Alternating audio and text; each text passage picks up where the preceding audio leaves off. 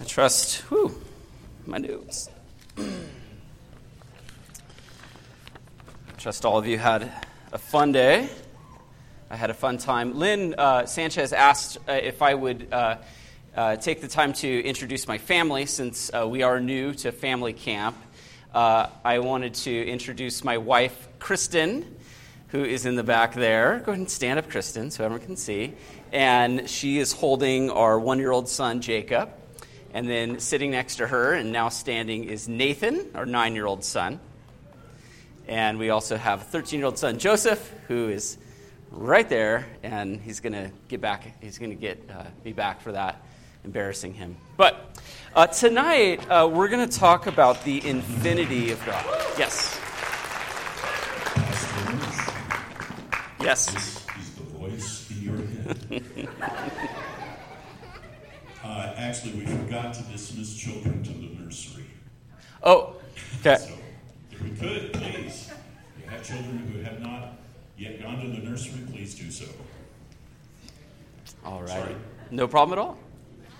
So I thought uh, it might be fitting to uh, read a, a psalm. And so if you have your Bibles, please turn with me to Psalm 139.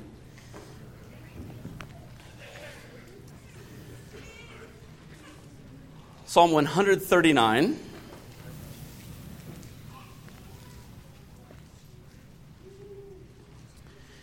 Read this is a psalm of David. And he says, O Lord, you have searched me and known me. You know when I sit down and when I rise up. You discern my thoughts from afar. You search out my path and my lying down and are acquainted with all my ways. Even before a word is behold, O Lord, you know it altogether. You hem me in behind and before, you lay your hand upon me.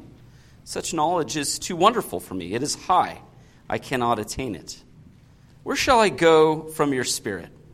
Or where shall I flee from your presence? If I ascend to heaven, you are there. If I make my bed in Sheol, you are there. If I take the of the morning and dwell in the uttermost parts of the sea, even there your hand shall lead me, and your right hand shall hold me. If I say, Surely the darkness shall cover me, and the light about me be night, even the darkness is not dark to you. The night is as bright as the day, for darkness is as light with you. For you formed my inward parts, you knitted me together in my mother's womb. I praise you, for I am fearfully and wonderfully. Wonderful are your, th- are your works, my soul knows it very well. My frame was not hidden from you when I was being made in secret, intricately woven in the depths of the earth.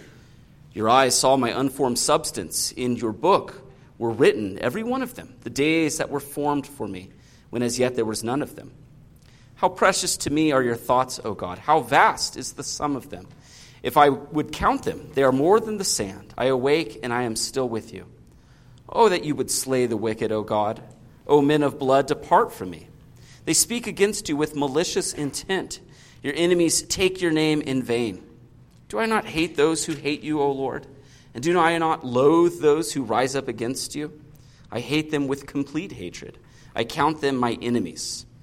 Search me, O God, and know my heart.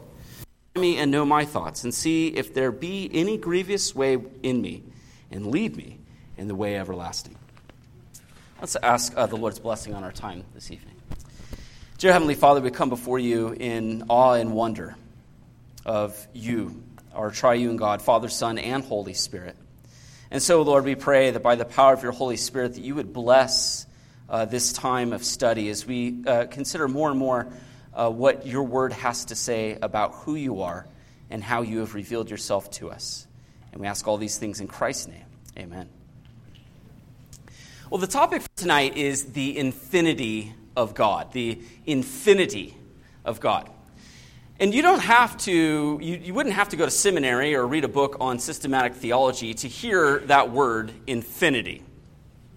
I think there's some boys and girls sitting in the front row who may have heard that word before. Has anyone ever heard of a guy named Buzz Lightyear? Right? Where does Buzz Lightyear want to go? To infinity and beyond, right? Uh, more recently, Disney uh, has come out with a video game. Right? What's the name of that video game? Infinity. And why do they call that video game Infinity? Or why do you think? Okay, so they come out with an infinite amount of characters that you have to buy, uh, in order to play. And so, actually, yeah, that's somebody caught on to it quicker than I thought. See, that's the amount of money that Disney's going to make uh, from this video game. But do you have another theory why it's called Infinity? Because Buzz Lightyear's in it. Okay, that, he's in there too. Very good. Yeah. I think maybe at least the, re- the reason why they, they're telling us it's called Infinity is because there's sort of infinite possibilities in the video game, right? You can kind of make your own level and play your own characters and go and do pretty much whatever you want. So you can spend an infinite amount of time playing video games rather than getting outside and exercising, right? Okay. So we've been using that word infinity, and I think we kind of know what it means. It, it's related to a word that may have been, been thrown around already finite. We refer to ourselves as finite creatures. That is, we have, uh, we have limits placed upon us. Okay? Now, when we think of God, we say He is infinite. That is, He is without limits. He is free from all limitations. That's what we mean when we speak of God's infinity. He is free from all limitations. And we think of, if, we think about the things that we're limited by, I think there's two main things that come to mind immediately time and space. Right? Time and space. As far as time goes, we can only live one moment at a time, right? We can't go back in time. We can't go into the future. We can't go back to the future. But we live one moment at a time in sequence. Okay? Uh, space. We can't be in more spaces than once, right? It might be nice to be able to be in one, more than one space at a time, but we can't. We're limited by space and time. But God is not limited by space and time. And the, the reason why He is not limited by space and time is because He created space and time. He created both space and time. Now, where do you think we would go in the Bible to see that actually it was God who created space and time? Genesis 1 1. Very good. And what does Genesis 1 1 tell us? In the beginning, there's time. God created the heavens and the earth. There's space. God created space and time. They're creatures of His and, they, uh, and he is not bound by those things. He is outside of, uh, of space and time. Now, we, as I said, cannot exist apart from space and time. It's, it's what we find ourselves in as God's creatures. And not only are we bound by space and time, but we really can't imagine what it would be like to live outside of space and time. So, even when we think of God, we speak of God living in eternity past right? Or the future. And often when we think of that, we just think of, oh, that was a really long time ago. Or that is really a long time from here. And we're still thinking in a linear sense, right? As if God has lived for a really long time and he will continue to live for a really long time. Well, no, we're still thinking of God in time. That's because we can't imagine what it's like to live outside of time. But nevertheless, we believe that God is outside of these things. He is outside of time and space. Now, when we say that God is not bound by time, that is, he is infinite with regard to time, we call that, we, we say that God is eternal. Okay? So, with regard to time, he is eternal. With regard to space, he is omnipresent. Can you, first couple rows up here, repeat that after me? Omnipresent present. That means God is perfect. That means that God is everywhere. He is everywhere present. Uh, and we also say that God is immense. So if, if you were told, if you were maybe put in a phone booth and you were told to be omnipresent in that phone booth, what would you do? You'd make yourself as big as you can. You'd try to stretch yourself out and fill up that phone booth as much as possible. But that's not how God is with regard to his omnipresence. Because if we think of God as just sort of stretched out, then part of God is here, and part of God is there, and part of God is. That, that's not how God fills all things.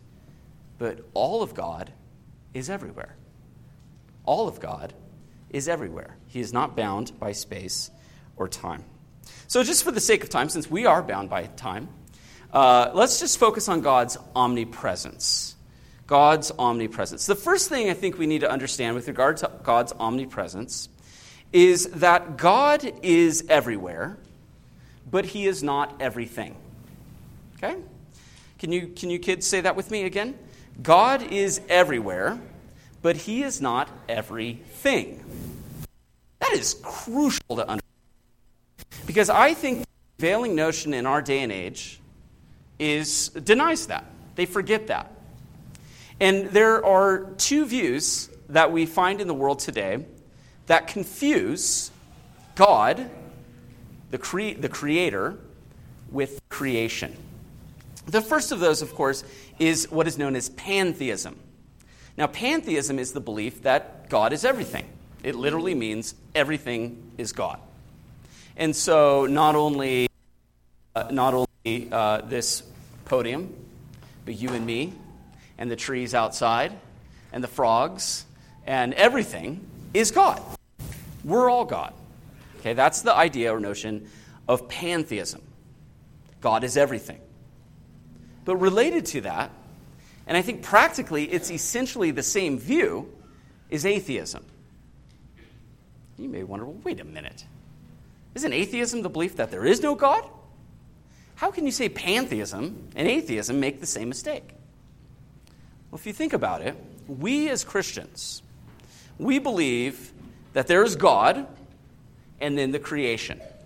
Call that the cosmos, call it the world, nature, created reality. And we make a fundamental distinction between God the creator and creation, what he made. And we never want to confuse those things. Always keep them separate. But what does the pantheist do?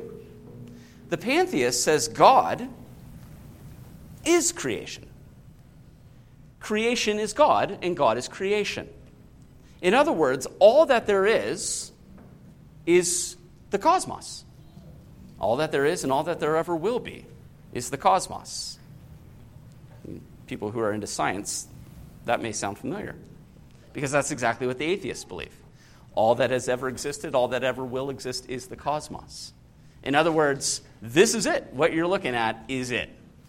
And so, uh, and so there, there's very little difference between saying God is everything and saying that God is nothing.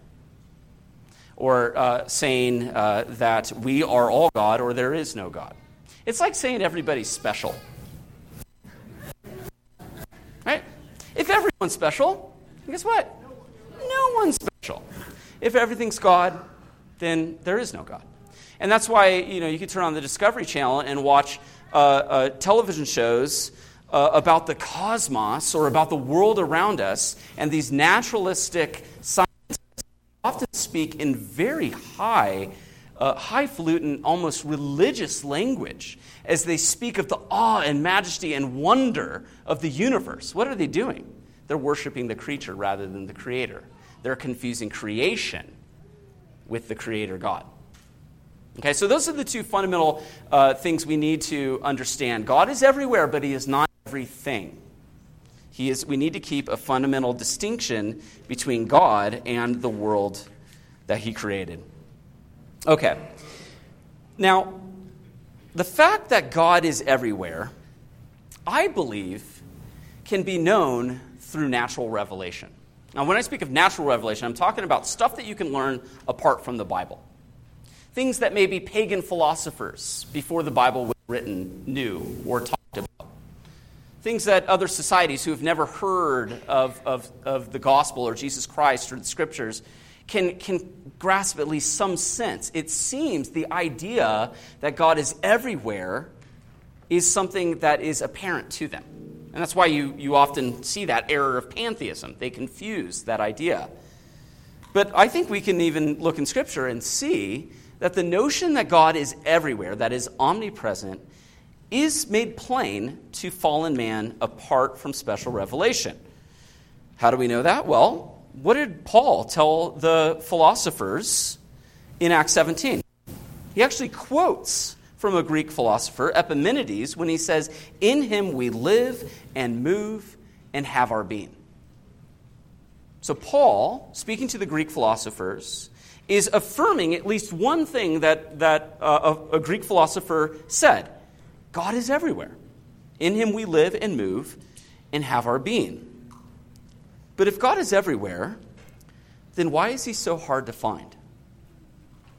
If God is everywhere, why is he so hard to find? Because just before that, Paul actually explained this process of, of fallen man trying to find God on his own. He, he speaks of fallen man, he says that they should seek God in the hope that they might feel their way toward him and find him, yet he is actually not far from each one of us.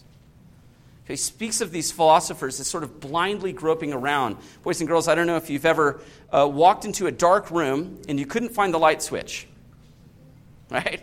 And you're looking around and you're trying to find the light switch and you can't see anything, but you're just feeling around. That's sort of the idea that Paul's describing to these philosophers. And he says that's sort of how fallen man's trying to find God on his own.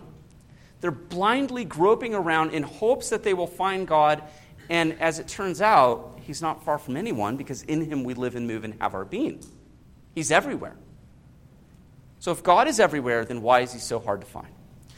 That's why I think when we look at the Bible, when we look at God's revelation, there's some verses, like the verse that I read in Psalm 139 uh, Where shall I flee from your, pre- your, your spirit? Where shall I go from your presence? You can't. You can't get away from God because He's everywhere. There are verses like that. But I think for the most part, the Bible assumes that God is everywhere. And so it rather focuses not on the fact that God is everywhere, but it focuses upon where God may be found. Okay? It focuses upon the fact or the question, where may be God where may God be found? And so the question isn't is God present, but rather how is he present? How is he present? Is he present as creator? Is he present as judge?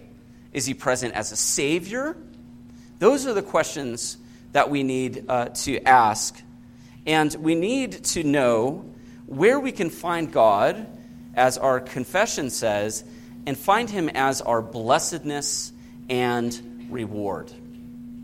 Where might be, we be able to find God and meet him and encounter him and experience him as our blessedness and our reward? That's what I think the focus of the Bible is uh, is on, uh, where this infinite God may be found. And so I, would like to just trace uh, briefly through Scripture how it is that God, the infinite God who is everywhere, nevertheless reveals himself and appears to particular people in particular times. Okay? And so we'll start uh, with Abraham. Genesis chapter 12, we see that, uh, that the Lord reveals himself to the patriarchs, to Abraham, Isaac, and Jacob, and often they would approach the Lord after he reveals himself to them by constructing a simple altar. Okay, so Genesis 12 is a great example. The Lord appeared to Abraham and said, To your offspring I will give this land. So he built there an altar to the Lord who had appeared to him. From there he moved to the hill country on the east of Bethel and pitched his tent, with Bethel on the west and Ai on the east. And there he built an altar to the Lord and called upon the name of the Lord. So we see here two things the Lord appearing to Abraham, and then Abraham responding by building an altar. Now, this altar would be very simple. It would be just whatever stones Abraham could gather and piling them up. That would be the altar. We see something pretty similar with uh, Abraham's grandson, Jacob.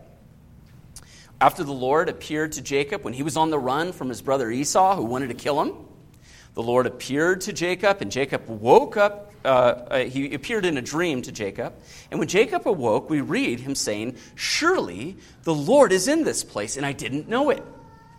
And he was afraid and said, How awesome is this place! This is none other than the house of God, and this is the gate of heaven. So early in the morning, Jacob took the stone that he had put set it up for a pillar, and poured oil on the top of it. And he called the name of the place Bethel.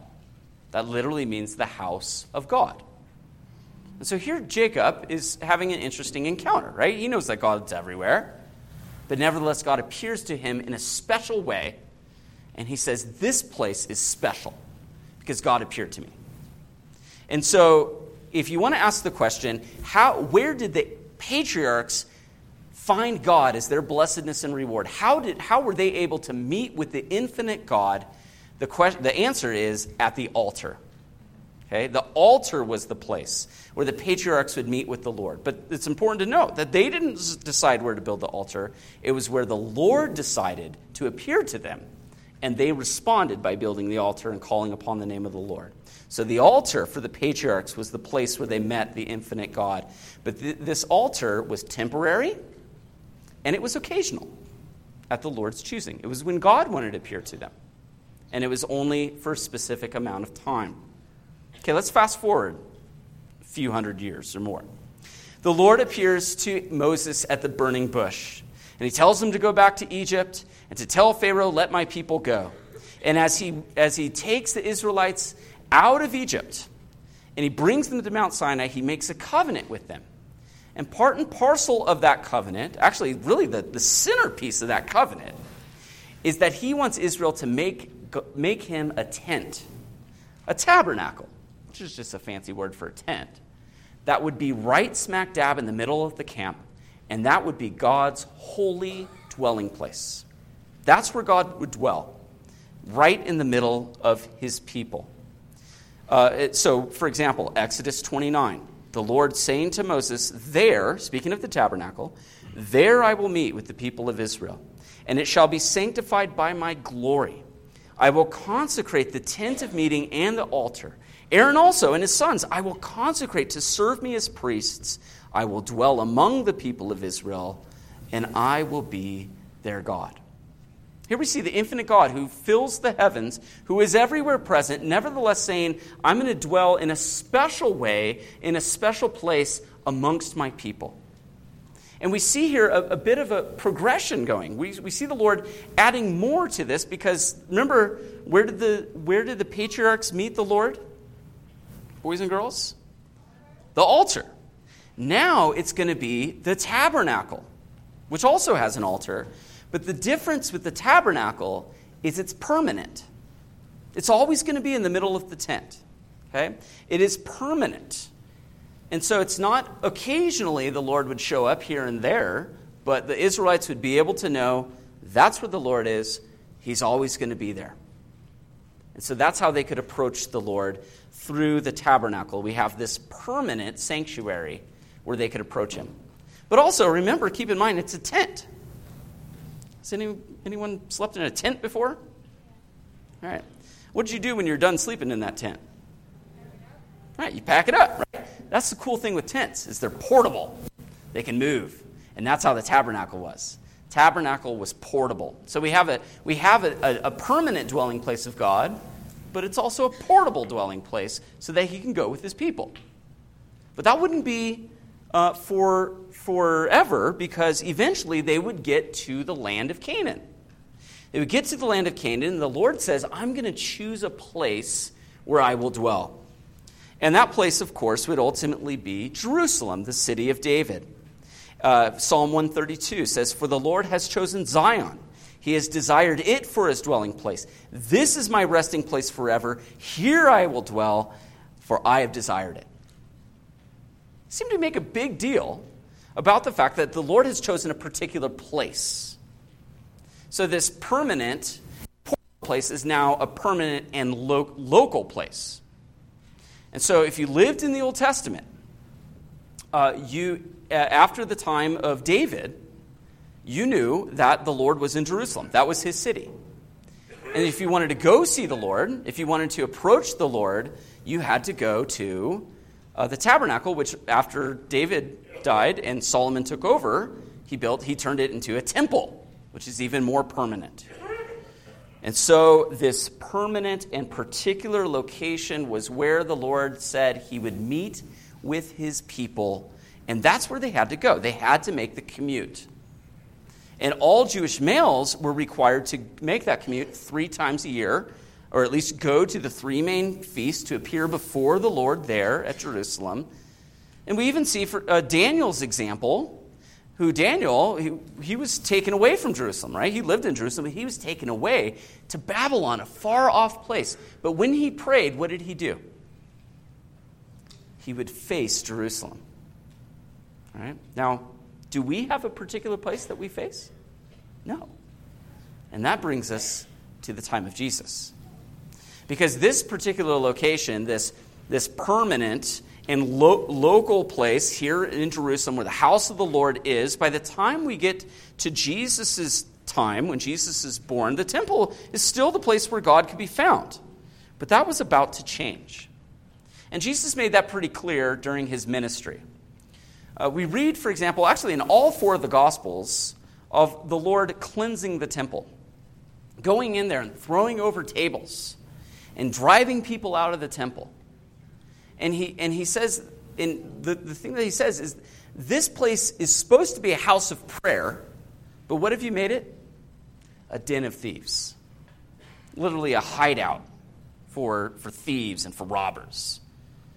So, what did Jesus do? Even though he visited the temple, he went to the feasts, he participated in the life of, of Jewish religion.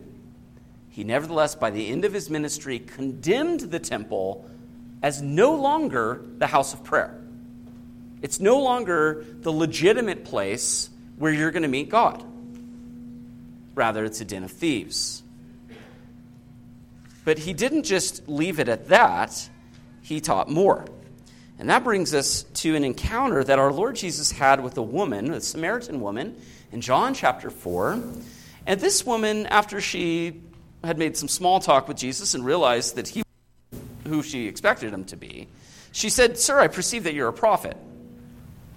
And, and then she goes on to ask him a theological question. Now, whether she was really interested in the, knowing the answer to this or not, we don't know. But she asks this question that seems very pertinent to her. She says, Our fathers worshiped on this mountain, but you say that in Jerusalem is the place where people ought to worship. You see, as a Samaritan woman, this, it's important to understand the Samaritans had come up with basically their own rival religion. And they had come up with their own priesthood and their own sacred place and their own sacred mountain. And so they had their own separate places of worship. And so she, seeing Jesus being a Jew, she wanted to ask him, Where is the place where God may, may be found? And she gave Jesus two options this mountain, which is the mountain that the Samaritans had chosen, or Jerusalem. Now, knowing your Old Testament, what would be the right answer to that? Jerusalem. That's the place where Jesus, or sorry, that's the place where God chose. This is my, my house forever. But it's interesting what Jesus says. He says, Woman, believe me, the hour is coming when neither on this mountain nor in Jerusalem will you worship the Father. That's huge. You worship what you don't know. We worship what we know, for salvation is from the Jews. But the hour is coming and is now here when true worshipers will worship the Father in spirit and truth. For the Father is seeking such people to worship him. God is spirit, and those who worship him must worship him in spirit and truth. Now, some people have taken this passage and, uh, and misread this passage in such a way that they think Jesus is rejecting formal, organized religion in favor of a more free spirited religious experience. Right, so you may encounter people who say, oh, I don't need to go to church. I take a walk in the forest. Or I take a walk on the beach and I have a, I have a religious experience with God. I, I worship Him in spirit, not with stuffy, uh, you know, not in a stuffy church building singing hymns. That's not for me. That's not what Jesus is saying here. God is still very, God still very much cares how we worship Him. Okay, so Jesus isn't throwing all rules out the window. Notice what he said in verse 24 you must worship in this way. There's a very specific way in which we should worship him. And so while the, the, the patriarchs met God at the altar, and the Old Testament saints met God at the tabernacle and later the temple, Jesus is showing us a new way, a new place where we may worship and encounter the infinite God in a special way. And that place is in spirit and in truth. In spirit and in truth. Now, if you had your Bibles uh, open to John 4, you don't need to do that, but if you looked at your Bibles and, and saw those words, spirit and truth, I would bet, I'd be willing to bet that those words are lowercase. Lowercase spirit, lowercase t for truth. But I would suggest to you that I think both of those words need to be capitalized. What do you do when you capitalize them? When you capitalize Spirit, it means you're referring to who? The Holy Spirit. And when you capitalize truth, it means you're referring to who says, I'm the way, the truth, and the life? Jesus. So I think what Jesus is saying here is he's saying that the only way in which you can worship the Father is through the power and operation of the Holy Spirit, who, by the way, was the one who sanctified the tabernacle in the first place. When we read of the glory coming down on the tabernacle after it was built and coming down on the temple after it was built, that was the Holy Spirit sanctifying that place, making it holy so that it was a place where people would be able to worship God. And now we have the Spirit, not coming on a building, but coming upon people. And so the Holy Spirit is the one through whom we worship the Father. And then when we worship in truth, I think we worship through the only mediator between God and man, that is Christ Jesus, who says, I am the way, the truth, and the life. And Jesus also spoke of himself as the true temple in John chapter 2. He, he, uh, we read there verse, in verse 19 Jesus answered them, his opponents, Destroy this temple, and in three days I will raise it up. And the Jews then said, It has taken 46 years to build this temple, and will you raise it up in three days? Of course, they were misunderstanding him, and John later explains, but he was speaking about the temple of his body. So, what is Jesus saying here? Jesus came condemned the physical temple, said it is no longer a house of prayer. It's no longer the place where you may find the infinite God and know Him as your blessedness and reward. But where's the new temple? Jesus pointed at His own body. And He said, Destroy this temple, and in three days I will raise it up. And in, as a matter of fact, that's exactly what Jesus did as the true high priest. As the greater high priest, he offered not the blood of bulls and goats, but his own precious blood through the power of the Holy Spirit, atoning for our sins, fulfilling everything that the temple pointed forward to. And now, on Easter morning, was raised indestructible and has become our temple. He is the one through whom, by the power of the Holy Spirit, that we can find God as our blessedness and reward. So, where may we find the infinite God who is everywhere, but where may we find him in such a way uh, that we can have a relationship with him? Anywhere and everywhere, we seek him in and through Christ by the power of the Holy Spirit. So here now we have a place that is both that is eternal, universal, and personal. And so that's all I wanted to tell you about the, in, the infinity of God. Uh, do we have time for questions? We do. Excellent. Yes.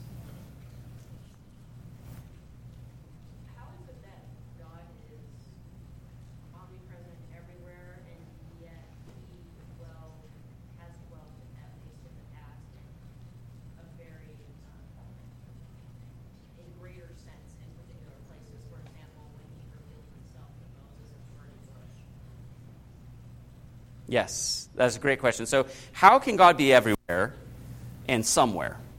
In other words, right? Uh, and you know, what does it mean for God to be everywhere and somewhere at the same time? You know, I, I, am sure you wives can appreciate uh, the fact that sometimes your husbands are physically present, but otherwise not, right? In the room, but maybe not completely there. God is everywhere, but in a special way. And so I think the question that we need to ask, maybe a, a helpful way to look at this, is not ask the question, is God present? Because he's everywhere. But ask the question, how is he present? Is he present just as creator and sustainer of all things? Or is he present as a covenant Lord and Savior? And I think that's, for example, what we see there at the burning bush and, and related inst, uh, instances. He is, he is there with us as, uh, or he is there present as a covenant Lord and Savior. And so I think uh, Westminster Confession 7.1 is, is a helpful place to go, where it speaks of um, it speaks of this distance between God and man. And the only really, the, really the only way that we can know God as our blessedness and reward is that He is pleased to stoop down and pleased uh, to make a covenant with us. Is that helpful? That's the question. How is He present rather than is He present? That's fine, yeah.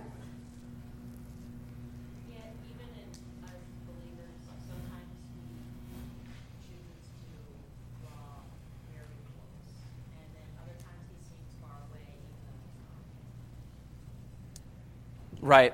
Yeah, and so I think there it's important, um, you know, they're speaking of, for, for the sake of hearing, um, sometimes it, it, seems as if God is near us, and sometimes it seems to see if, that he's far from us. And I think we see that especially in the Psalms, right? Uh, Lord, why have you rejected us? Lord, why have you forgotten about us? Why have you forsaken us?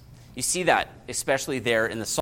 I think there's a couple things we need to appreciate. Um, one, that's primarily has to do with our uh, religious experience, right? So that's a personal thing. It's not God who's leaving necessarily, uh, but it's uh, the way that our, we currently are in our current state. So wh- whether we, we feel abandoned emotionally, or perhaps we've sinned and, in, in a certain sense, have estranged uh, ourselves from God strain that relationship, as it were, and we need to be brought back to faith and repentance. Um, I think it's important to understand that it's us who's turning, even though sometimes it feels like God is turning. Uh, but as we see, as we read, especially in the New Testament, and we see, you know, for example, Romans chapter 8, nothing can separate us from the love of God. He's always there, and it's because of Christ Jesus. And so, even when we feel that estrangement, that's okay to feel it. You see it in the Psalms um, it, it's important for us to constantly fall back on the fact that God hasn't gone anywhere. And if we're in Christ, we're in that place uh, where, where we need to be. So I think, is, is that helpful to you? A little bit? Okay. Any other questions? Yes.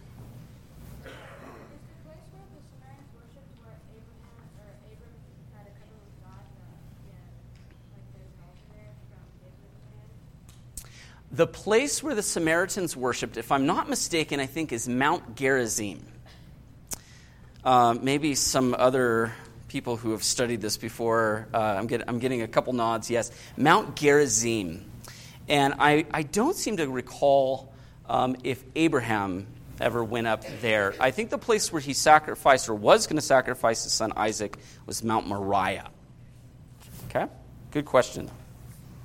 Okay. Any other questions? Okay. Well, I don't see any, and I know it's kind of getting hot and stuffy in here. Uh, should I just close in prayer? Okay, let's go ahead and close in prayer.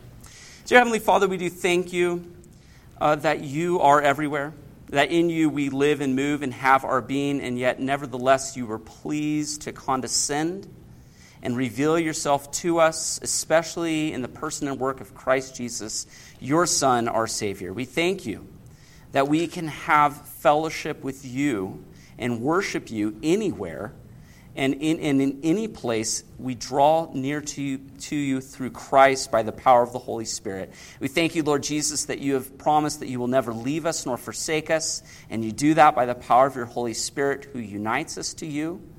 And Lord, we pray that you would continue to help us to understand and more and more uh, grasp these concepts as you have revealed yourself to us in your word. And we ask all these things in your name. Amen. Thank you.